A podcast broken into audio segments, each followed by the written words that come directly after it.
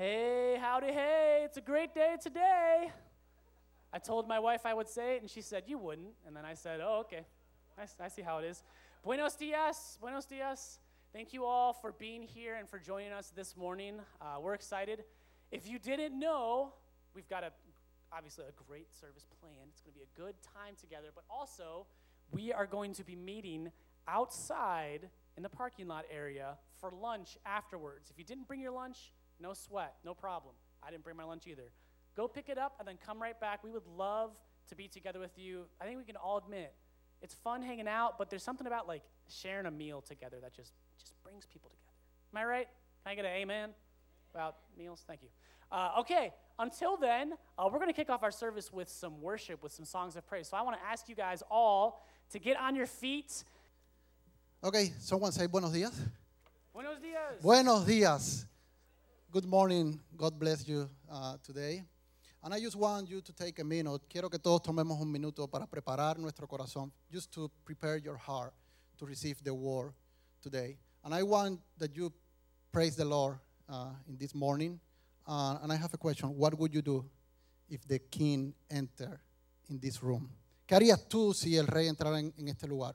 Entonces, Jesus is in this place. Uh, can we pray all together? Just stand up and just raise your hands to the Lord. Levanta tu mano al cielo en esta hora y vamos a orar todos juntos. Just claim to God that come and that use Tom uh, preaching today. Dear Lord, amado Dios, thank you for this day. Gracias por este día. Thank you for your presence. Gracias por tu presencia, for your love, por tu amor, and for your mercy, por tu misericordia. Come to this place and talk to us. Give freedom to our life. Trae libertad a nuestras vidas. We love you, we worship you, and we say that you are the king of LCC and you are the king of our life. Tú eres el Dios de LCC y el Dios de nuestras vidas. We are in your hands and we are preaching for Tom today. Just use his life and that your Holy Spirit bring love, peace, and change heart and mind. Y que tu Espíritu Santo cambie corazones y mentes. In Jesus' name, we all pray and we say, Amen. Amen. Yeah, have a seat. It's so good to be here. Um, I think that you can tell a lot about um, a people, a person individually, but also a culture by, by what they take for granted. Um, and you can also then from there tell a lot about what they're taking for granted by like the things that, that maybe they cheer, they didn't expect to happen. My, I, um, as, as life has opened back up, I've had the pleasure of being on an airplane recently, and, but I was reminded of um, um, I've, I've taken a lot of flights in and out of um, uh, uh, one particular city uh, in, in the world, which I'll, will remain nameless, um, but, but this, this one particular place. And there's something that fa- that's fascinating every time the plane lands in that city, and it's that about two thirds of the passengers on the plane cheer for the landing of the plane. And I remember when, I, when this first happened, I looked around like, wait, have you been on flights where this didn't happen before? Like, that you, you know, was this was this unexpected? Um, I thought this is what planes do. They go up, they come down, and you know, it's pretty, you know, it's pretty rare when that doesn't happen. But but they felt that you know, I, and it wasn't just a one-time thing. Like I said, I've flown in and out of this city a lot, and every time we land in that city, people cheer for the for the landing of the plane. And and I, I thought. I to this day, and being back on a plane, I was reminded of that. That there's certain things that we just expect to happen, like we we just count on them taking place. Um, and, and, and, you know, when we get on a plane, we sort of expect it's, now, all those, those of us, I guess, if we don't expect it, that, that to happen, we don't get on the plane in the first place, right? Um, so I see that hand. Okay, so, but, but we're going to start a new series, okay? And we'll come, we'll, we'll, we'll come back to this idea of, of taking things for granted in a minute. But we're going to start a new series called By Faith okay? And i'm excited for this. This is this is um, it's almost like we planned this perfectly. We're moving from doubt where we've been over the last month or so to faith okay? From doubt to faith. And what does it mean to to, to live with faith? It's going to be a long stretch together. Um, we're actually going to be, be on this all fall and into the winter a little bit.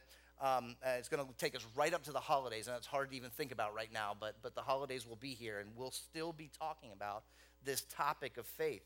We're focusing in on, on one chapter, really, of the Bible as a framework. It's Hebrews chapter 11.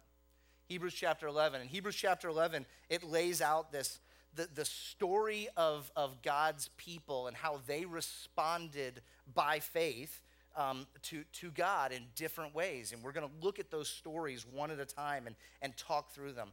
But in this series, we're essentially going to ask two big questions. Two big questions. And the first one is just this What is faith? Like, what is it? How do we understand it? Um, what is its essence? Like, how is it known? What is faith? Okay? And the second question we're going to ask is how is faith lived? Okay? So, if we come to an understanding of what faith is, how, what part of our life does it become? How do we do this?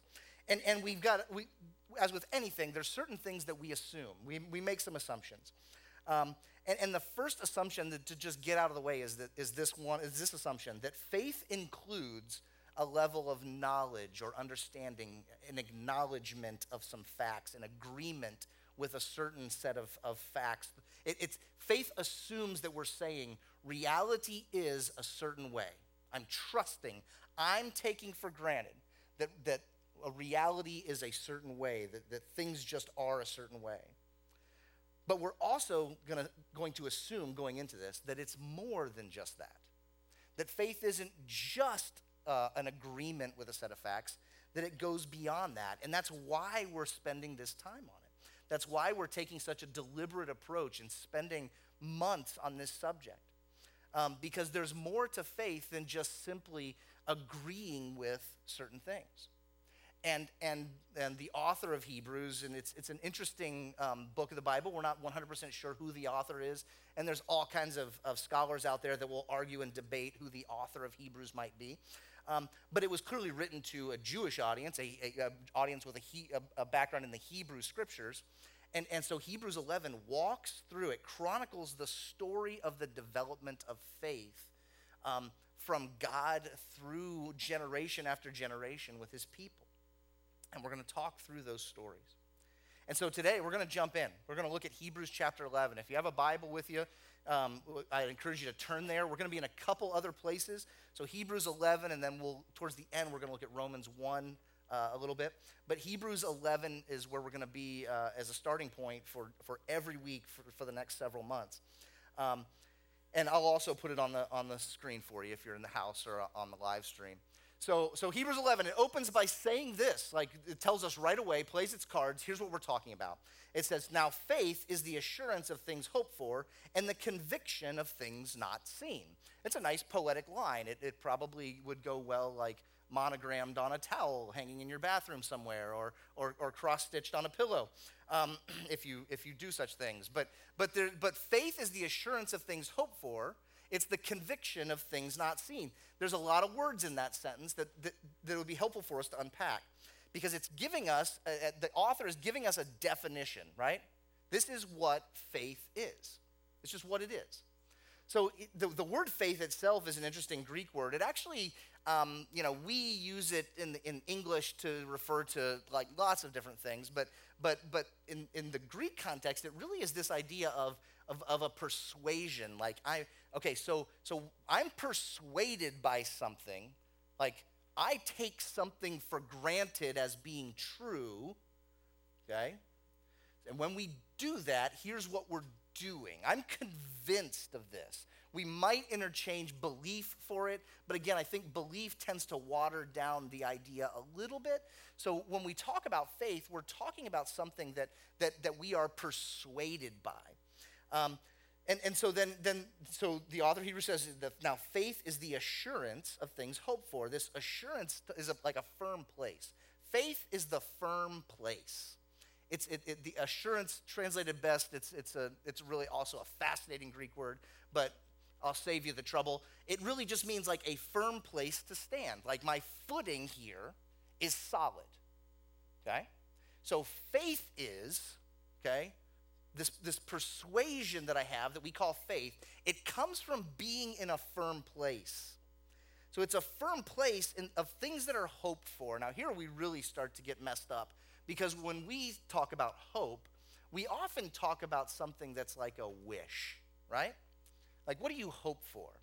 I, well, well, I hope that this thing goes well for me. I hope that I can find a job, or I hope that my, you know, this if I'm a younger person, that this this this young lady I'm going to ask to go out with me will say yes, or whatever it is. I hope for it. We think of it like a wish. And that can corrupt even our thinking when we see hope in the Bible, right? Especially when we start to think of, of God as sort of like our, our genie, right? Like, like what are the things you wish for? And God's there to grant your wishes. And that's, that's really destructive. The, the issue here, or the word here, hope, isn't really, it's not a wish at all. It's actually an expectation, okay? So as you look at that again, now think about, think about it more as hope for as an expectation, okay? That our hope is an expectation of a future place, a future, an, a, a destination, something that will occur. So look at it again. Our persuasion, our faith is this that we have a firm standing in this ex- expected future, this, th- this expectation that, that the conditions that exist currently are not the end of the story, that, that things will change, that, that, that it's gonna, like, tomorrow really will be better. Okay? And that's where this begins. So it says, faith is the assurance of things hoped for or our persuasion is that we have this firm place in an expectation of the future, and it's the conviction of things not seen. And conviction here is interesting as well, and, and translators, different Bible translations do this different ways. But it's so fascinating here because the conviction of things not seen is actually like a legal term conviction. Not conviction as in the sense of like, I'm convinced that I need to do something, but it's a conviction like there's charges against you and, and like it's found in the evidence that yes, guilty as charged. That's fascinating because it's not just like, hey, I'm convinced of this. It's actually, here's the evidence, and the evidence says this is the way things are. But look what it says the evidence says that it's things not seen. The evidence says that it's more than just what meets the eye. There's evidence, the author of Hebrews is arguing, there's evidence that, that gives us more than just what, what comes naturally to us. It's more than just what's seen. Well, that's, that certainly is counterintuitive, right? That certainly runs contrary or against what we typically think of when it comes to evidence. No, evidence is what I do see. Evidence is, is, is what I can measure. Evidence is I, I compile the data, and, and, and the data is it has to be somehow measurable in the material, natural world. And the author of Hebrews says, no. They're arguing the conviction, the, the case has been decided in court. And the case is this we believe in what we don't see, we believe the opposite. So, just in case, okay, in case, that we have any sort of um, like uh, misgivings here about what's going on, the author of Hebrews is laying it out perfectly. We're going to be talking about the supernatural here. We're going to be talking about things that go beyond what we would call like scientific evidence or data. That's where we start. Okay? That's not just the author of Hebrews. Paul writes in 2 Corinthians 5 in verse 6 verses 6 and 7 he says so so we are always of good courage. We know that while we were at, we are at home in the body we are away from the lord. He's look he's saying like there's the body and there's home with the lord like there's the physical world and there's this, this spiritual world and and there's this this kind of live tension between those things right? But then verse 7 he says for we walk by faith and not by sight. We're going to see that phrase again. We walk by faith not by sight. He says look the, the, the, follower of Christ, the one who, the one who follows Jesus, is we're, we're actually, we take courage in this belief that we live by something that goes beyond what we just experience in the natural world. Right? It's like it's like the fundamental basic starting point for a belief in God in general. There's something, an entity, a person we would say who exists beyond this physical world that we can touch and see and smell with our senses and measure with our instruments. There's something beyond that. And so our first steps with faith, what is it? Faith, well, we start with this. It's, it's assurance and conviction. It's, it, it's, it's the, that the past evidence has led me to a place of confidence. Now, here's the deal, right? In, in, this, in this way, I'm gonna just as, in this way, that's why, that's what we're talking about. I start with what we take for granted. Okay?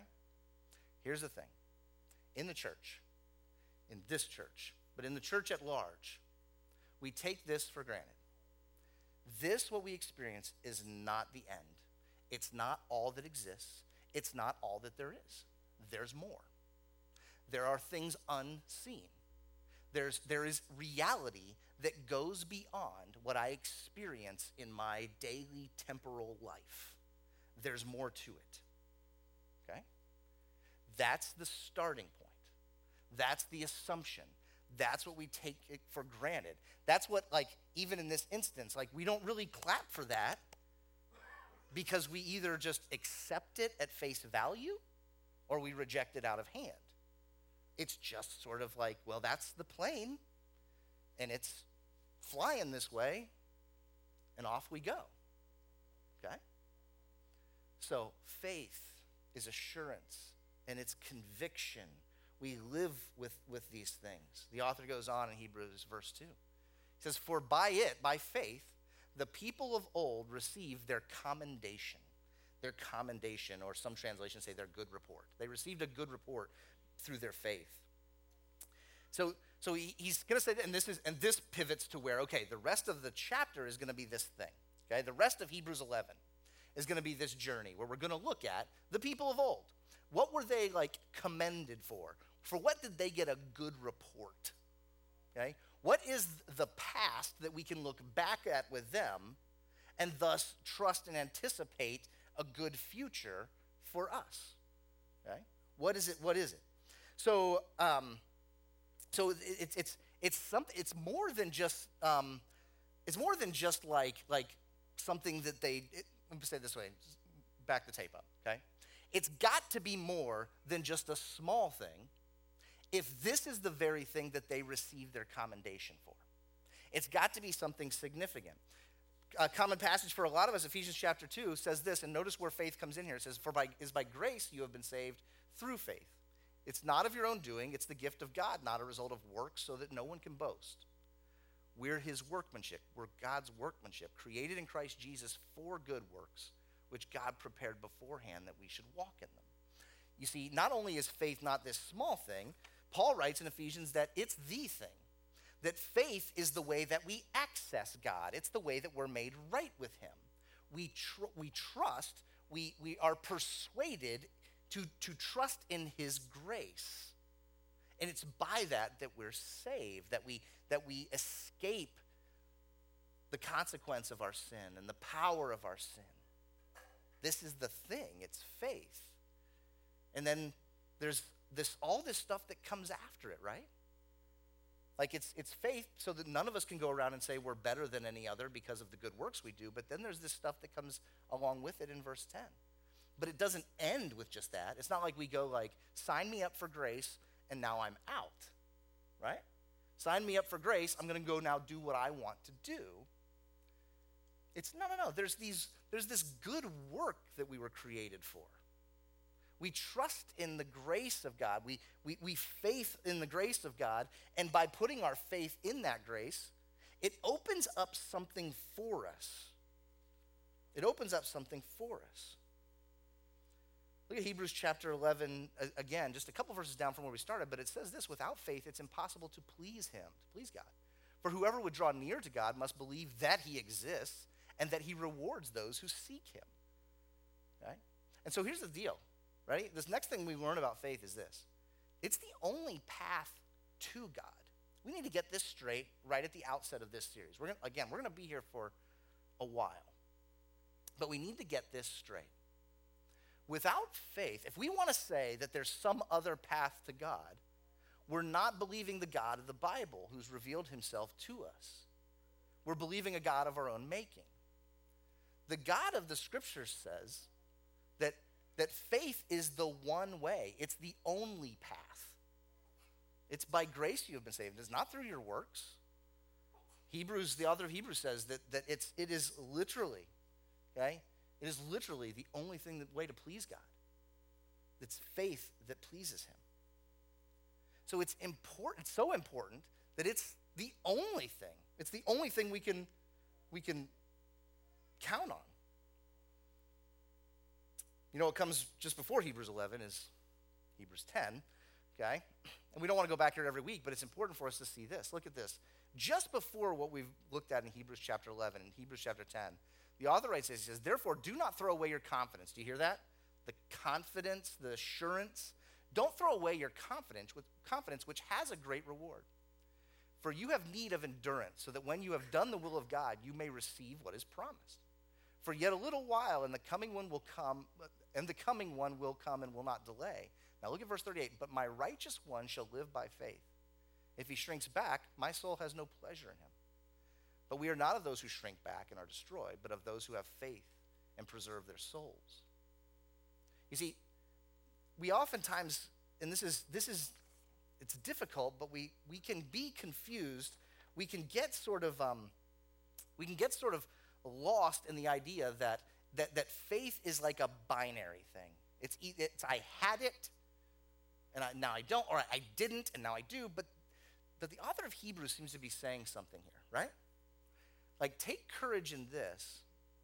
That you need to you got to persist in faith. It's there, of course, there's a moment, of course, there's a, a point where I move from not putting my faith in God to putting my faith in God. But that's the first step I take, and not the last. And there's a persistence in it, there's a, there's a pushing forward into it. And there's even a warning that the author makes here, right? If he shrinks back, my soul has no pleasure in him. But we're not those who shrink back and are destroyed, but of those who have faith and preserve. That, that faith, it, if, again, of course, there's a point where we cross from, from unbelief to belief, from no faith to faith. But, but it's, it's, it's the, what we're talking about in Hebrews chapter 11, what we're talking about in this series is what does it mean to actually have faith in a way that is faithful? What does it mean to have faith that perseveres, faith that produces this kind of courage to move forward? Again, it's why we're going to take our time on this. We don't want to we don't want to say it once and move on. We really want to dwell here for a while. I said we'd be in Romans 1, and here's, we'll say more, but, but in verse 16, Romans chapter 1, Paul writes this. He says, I'm not ashamed of the gospel. I'm not ashamed of the good news that Jesus is the good news. His, his life and death and burial and resurrection gives us good news, hope. For it's the power of God for salvation to everyone who believes, who, or that word belief there is the same word, everyone who faiths, to the Jew first and also to the Greek. For in it, in the gospel, the righteousness of God is revealed from faith for faith. Like it's not revealed just so that I can go like, yep, got it. Check, done. But it's revealed so that I'm I can go like from faith to more faith. And then he actually quotes the Old Testament here and says and says the righteous shall live by faith. The righteous will live by faith. You get the action in that? We live by it. We live by faith. Faith is the way the righteous live. It's, not just it's not just an action that was once taken. It's like what the righteous do. Dogs bark. Most birds fly. I know some don't, but celebrities tweet, right? Teenagers snap. Do they still? I, they do. I'm just going to say they take it at face value. Um, someone with a microphone said it. Middle aged men wear cargo shorts, right? Like the, the righteous the righteous faith. It's, it's what it's like it's like what we do. It's, it's the way that we live. It's, it's, it's, the, it's the steps that we take. It's not just like, yeah, I did that. We can never put faith in the past tense. So faith is a way to live. It's a, it's a place from which we operate. it invades every question that we're asking about life. It ought to inform every relationship that we have. How do I, how do I trust God with what's right in front of me now? How do I do that? Faith is it's acted upon, it's it's walked. Choose your verb, whatever it is you want to do, but but it's more than just acknowledging facts. James writes in chapter 2, he says that even the demons believe in Jesus. Like they, they have some level of acceptance or acknowledgement of who God is. But that doesn't lead to righteousness. It's not, they don't have faithfulness. And that's what we're talking about here. It's why, in, in the midst of everything else, like Jesus and the work that God does in us through Christ is not done the first time we say yes to Him. It begins at that point. Whether we were tiny and said it for the first time or whether we, we, we are nearing the end of our life and we're saying yes to God for the first time, it's, it's a first yes of many yeses. Remember Ephesians 2. God prepared this for those who have put their faith in God's grace. So, how's it live? Let's, how, do we live it? That's our, kind of our second question. It's a second question for the series, but it's, it's, it's the second question of, of the morning as well. And I think the author of Hebrews, he begins right, like, right in this, right? Verse 3, he says this By faith, we understand that the universe was created by the Word of God, so that what is seen was not made out of things that are visible. So, so God is playing in the world. Now, here's, I, I don't want to. I don't want to say like you know that I'm, I'm selling you a, a, false bill of goods here, right? Because I've said two things, and I hope that uh, not I hope they're not contradictory. Okay, faith isn't just what we understand and believe in the facts, but faith does require a set of facts that we believe that we acknowledge. Fair enough. It's not just that, it's, it's not either or, it's both and. We believe, like we acknowledge certain things to be true, but that doesn't itself doesn't encapsulate everything that is faith. It doesn't, it doesn't contain it. There's more to faith than just that. And the author of Hebrews in this whole journey begins with page one of the Bible and says, here's the deal. Here's the deal. The first and most basic difference between a life of faith and a life without faith is this issue. What, what, are, what are we all doing here? Why are we here? so, according to the, Hebrew, the author of Hebrews, faith begins with a choice about how we're going to explain some, one of the most basic questions of life. Why does anything exist? When I look at my world, how do I account for why it's all here? There's essentially, like, we can get into nitpicking the argument. There's essentially two poles on this, right? We can go one way or the other. We can say that everything that exists exists just through natural causes. It's naturalism. That explains it. Okay? I believe in our culture, most of us were probably familiar with these arguments. There was some mysterious action in the physical, maybe chemical, maybe whatever world. Don't bother asking questions about what came before that, but like, but it just, boom, it exploded, and given enough time and opportunity, you get 4400 Cemetery Road and Life Community Church on Sunday morning, August 1st, right? Just give it enough time, and that happens. That's a natural explanation for why we're here, okay? Now, I'm not getting into, I'm, the purpose of this this morning is not to get into like, how old is the earth, those kinds of things, but it is this question. We have the choice of believing that everything that occurred occurred just sort of like naturally. Or we have the choice of believing what a big broad category we call theism. This is the starting point. Acknowledging that there is, there is a God outside of this world who brought it to be. The mechanism that he used is not the concern of the author of Hebrews. Okay? Like how it happened is not in the text. Well, it is actually. Sorry, I need to take that, take that word, those words back. He spoke it into being. Okay? but it's not a textbook on physics, is my point. It's not a textbook on those things here in Hebrew. But we have a choice to make. The beginning point of the walk of faith is answering this question Is there a God who did this, or did it all just kind of happen? That's the, that's the first step.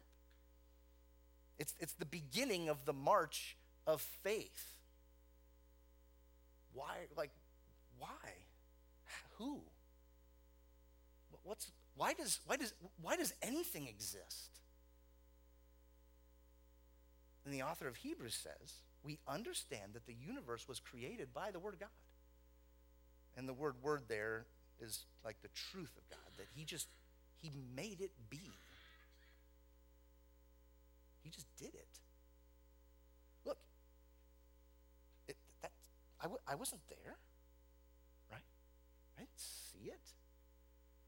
I haven't, I don't, I don't have grainy footage of it. Like, I don't, I don't have it.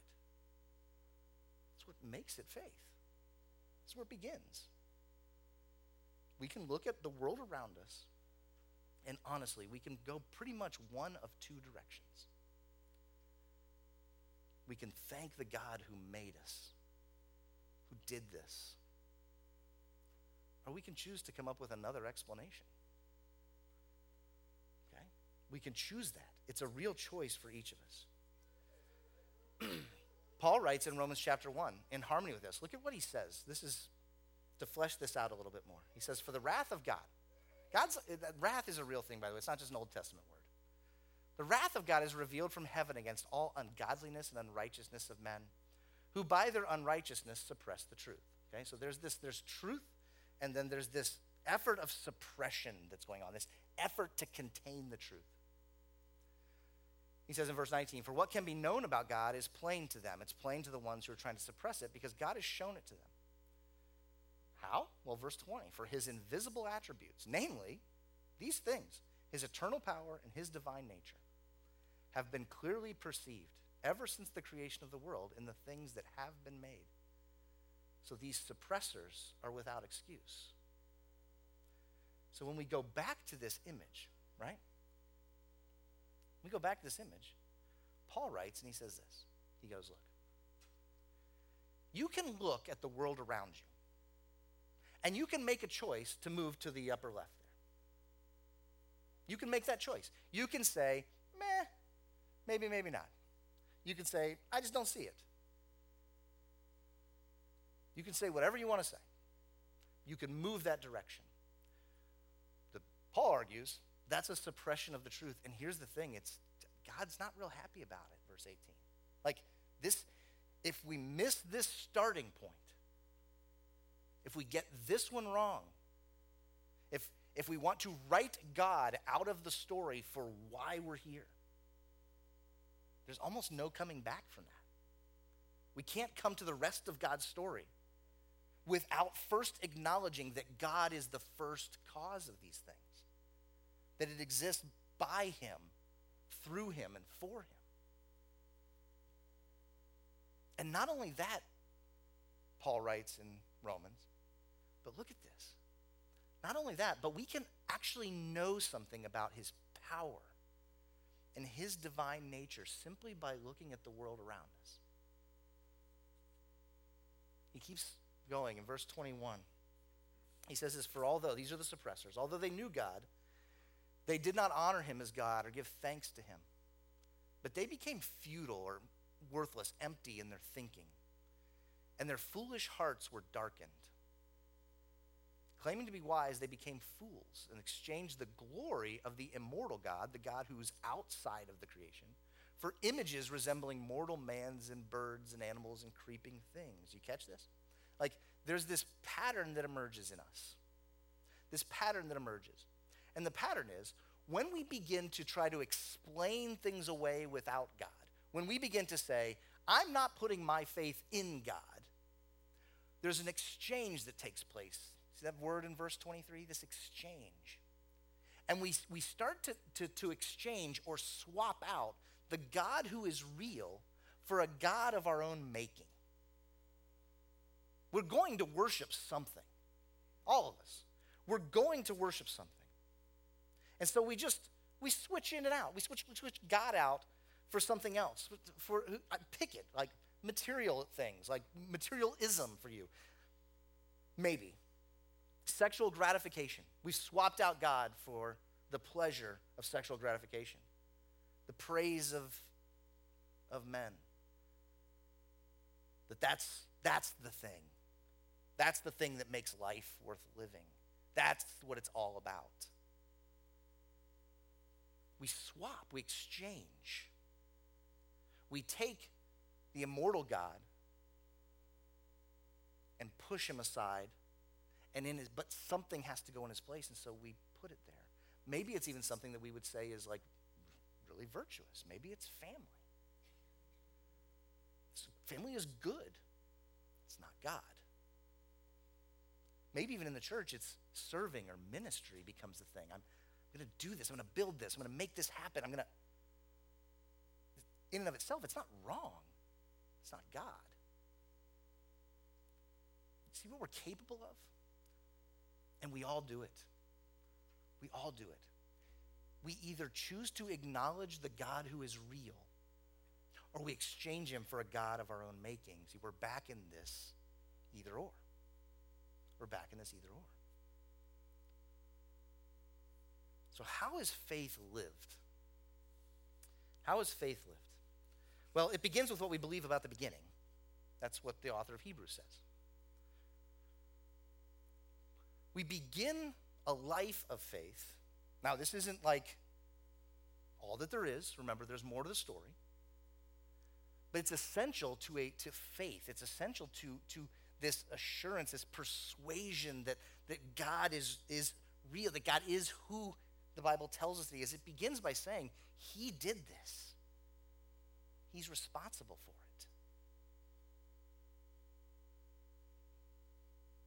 And there's a second thing. I think we, we nurture or cultivate awe in our life. Because this is the deal, right? We stand here, I stand here and I talk to you about the creation of the world, that everything that exists exists because God brought it into being. And none of us claps when that plane lands. I don't. I take it for granted. Right? I just go like, okay, Hey, I've heard that. It was on the flannel graph when I was a kid. There's some cool internet videos my kids watch about it. Got it. We've sort of lost the wonder of it, haven't we? We've, we've tried to explain it in ways that actually gets us to a place of not really even appreciating it any longer. I think we need to nurture it. We need to cultivate it. Not so long ago, well, actually, June 12th. How long ago was that? It, June 12th, uh, there was a, an article published uh, in the Wall Street Journal written by Elizabeth Bernstein. It's fairly long, and I won't trouble you with all of it. but Elizabeth Bernstein, and she actually says, bear with me, herself because this is a far fetched idea. But she says the title of the article is Why a Tree is the Friend We Need Right Now. Yes, I said you heard that right. Why a tree is the friend that we need right now. Her argument is that at a point in time where we're all kind of lonely and we're all just sort of hurting and we're looking for something that's meaningful and big and important, the answer is go find yourself a tree. She encourages you to go talk to it, sit with it, share a drink with it. Literally, share your drink with it in the ground. Okay? Now, look, there's something in here that really is more important than sort of the oddity of this. But I will say this by all accounts, that's the textbook example in the 21st century of exchanging the God who is real for something like temporary, right? That the tree is my God.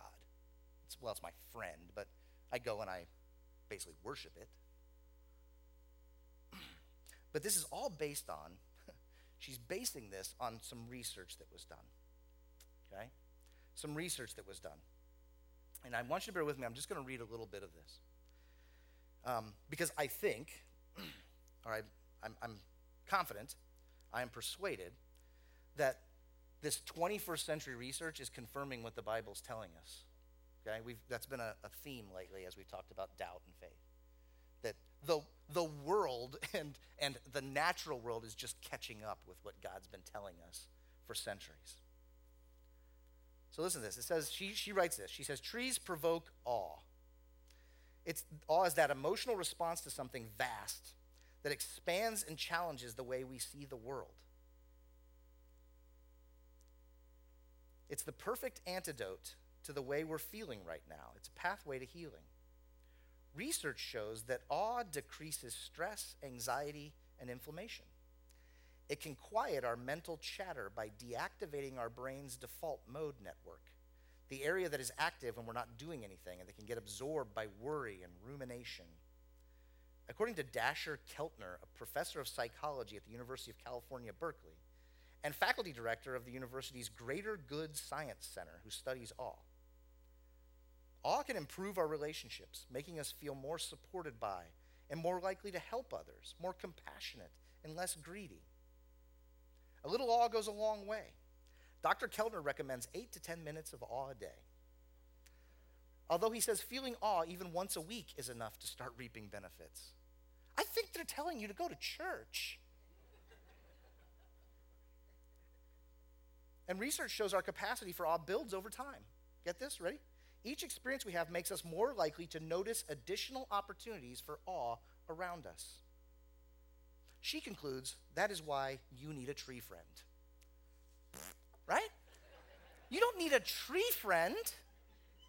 I don't need, I mean, look, I'm thankful for trees as part of God's creation that He put in place that reveal aspects of His eternal power and divine nature. I don't need a tree friend, I need a Savior, someone to rescue me. I'm going to call the, the worship team down. We're going to sing again. And I'm just going to call you to it. I'm going to call you to awe. We're going to connect with the God who really is timeless. You know the thing about that tree? It might be older than you and it might be here when you're gone, but here's the deal it's not eternal. Through one process or another, it was planted in the ground, it's growing, and at some point, it will decay and probably burn. It will not outlast God. He made everything from nothing.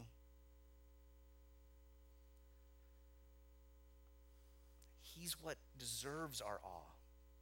The, the research is catching up with what we know to be true. You and I need to connect with the eternal. We need to connect with God. It's the first step of faith, acknowledging that I wouldn't be here without him. And our step today is that we're going to give him the worship that he deserves. You don't have to worship in song, but come on, let's do it. There are other forms of worship I know. But this here's the deal. This is an opportunity for us to stand in awe of the God who is real, to thank him for making it all and for making a way for us to experience him. And then we also get the benefit of the joy that it creates, the psychological benefit that they're looking at trees for. We know all along. It's not there. The tree is just a stand in. They ought to be looking past the tree to the God who made the tree. They're getting a residual benefit of what He's done for all of us. Would you stand and worship with us? We want to worship the God who's real. We want to cultivate that awe. I'm going to pray real quick. God, I want to just start acknowledging you. You, thank you Thank you for not just being who you are, but for seeing fit to, to make, to create. Thank you for the, the history of faithfulness that has come before us that leads us to this day. we want to worship you. We want to, we want to know you. Would you give us a glimpse this morning just of who you are? God, not, not out of manipulation or not out of compulsion, but because we want to know you. We want to acknowledge that you are everything that you claim to be. And it's real in our life. And so we bring you what we have. We bring you our voices. We bring you our hearts. And we pray that, um, that this morning, our step of faith, that it would be pleasure to you. We pray all this in Christ's name. Amen. God, we, yes. God, we are in awe of you and your goodness and your glory and your power. And God, you are here with us through the good times and the bad. We want to acknowledge that. And God, we love you so much.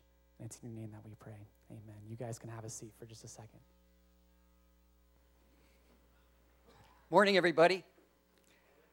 This is Michaela Klein. Many of you know her. I don't know if all of you know her, but Michaela is getting ready uh, to go back on the mission field. She works with Cru uh, Ministry uh, that used to be known as Campus Crusade for Christ. Now it's Cru. And um, after a long hiatus, you're getting ready to go back on the mission field. Um, why don't you tell us where you're going? Yes, so my original assignment was East Asia, but as we're still waiting for the borders to open, my team and I got rerouted to Thailand. And so that is where I'll be for the next year. Okay, so what are you going to be doing in Thailand for the next year?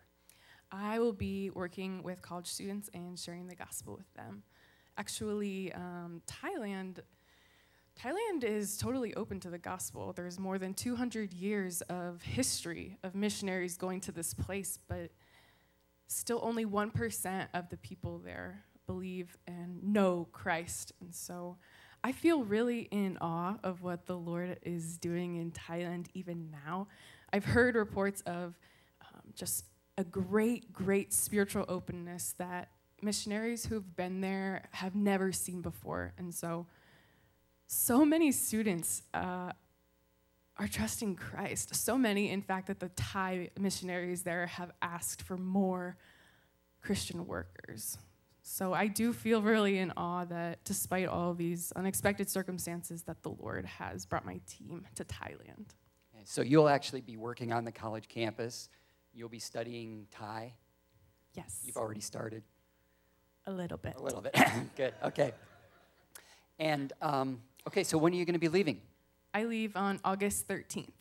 Okay, coming up here. Um, so we want to keep Michaela in our prayers. Uh, we want to pray for her right now. I just ask uh, for her cell group to come down and join us. And if anybody else wants to come down, if you feel.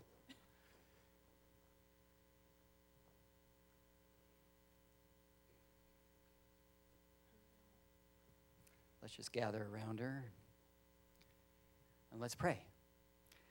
Father God, we just thank you for Michaela. Thank you for her willingness um, to just serve you and to go to the other side of the earth to do what you've called her to, Lord. It's been a it's been a long road for her. I know she's been frustrated because she's been wanting to go for a long time, and um, you just changed your plans. But you're in control. You are sovereign. You are sovereign God, and we trust that this is exactly where you would have her go.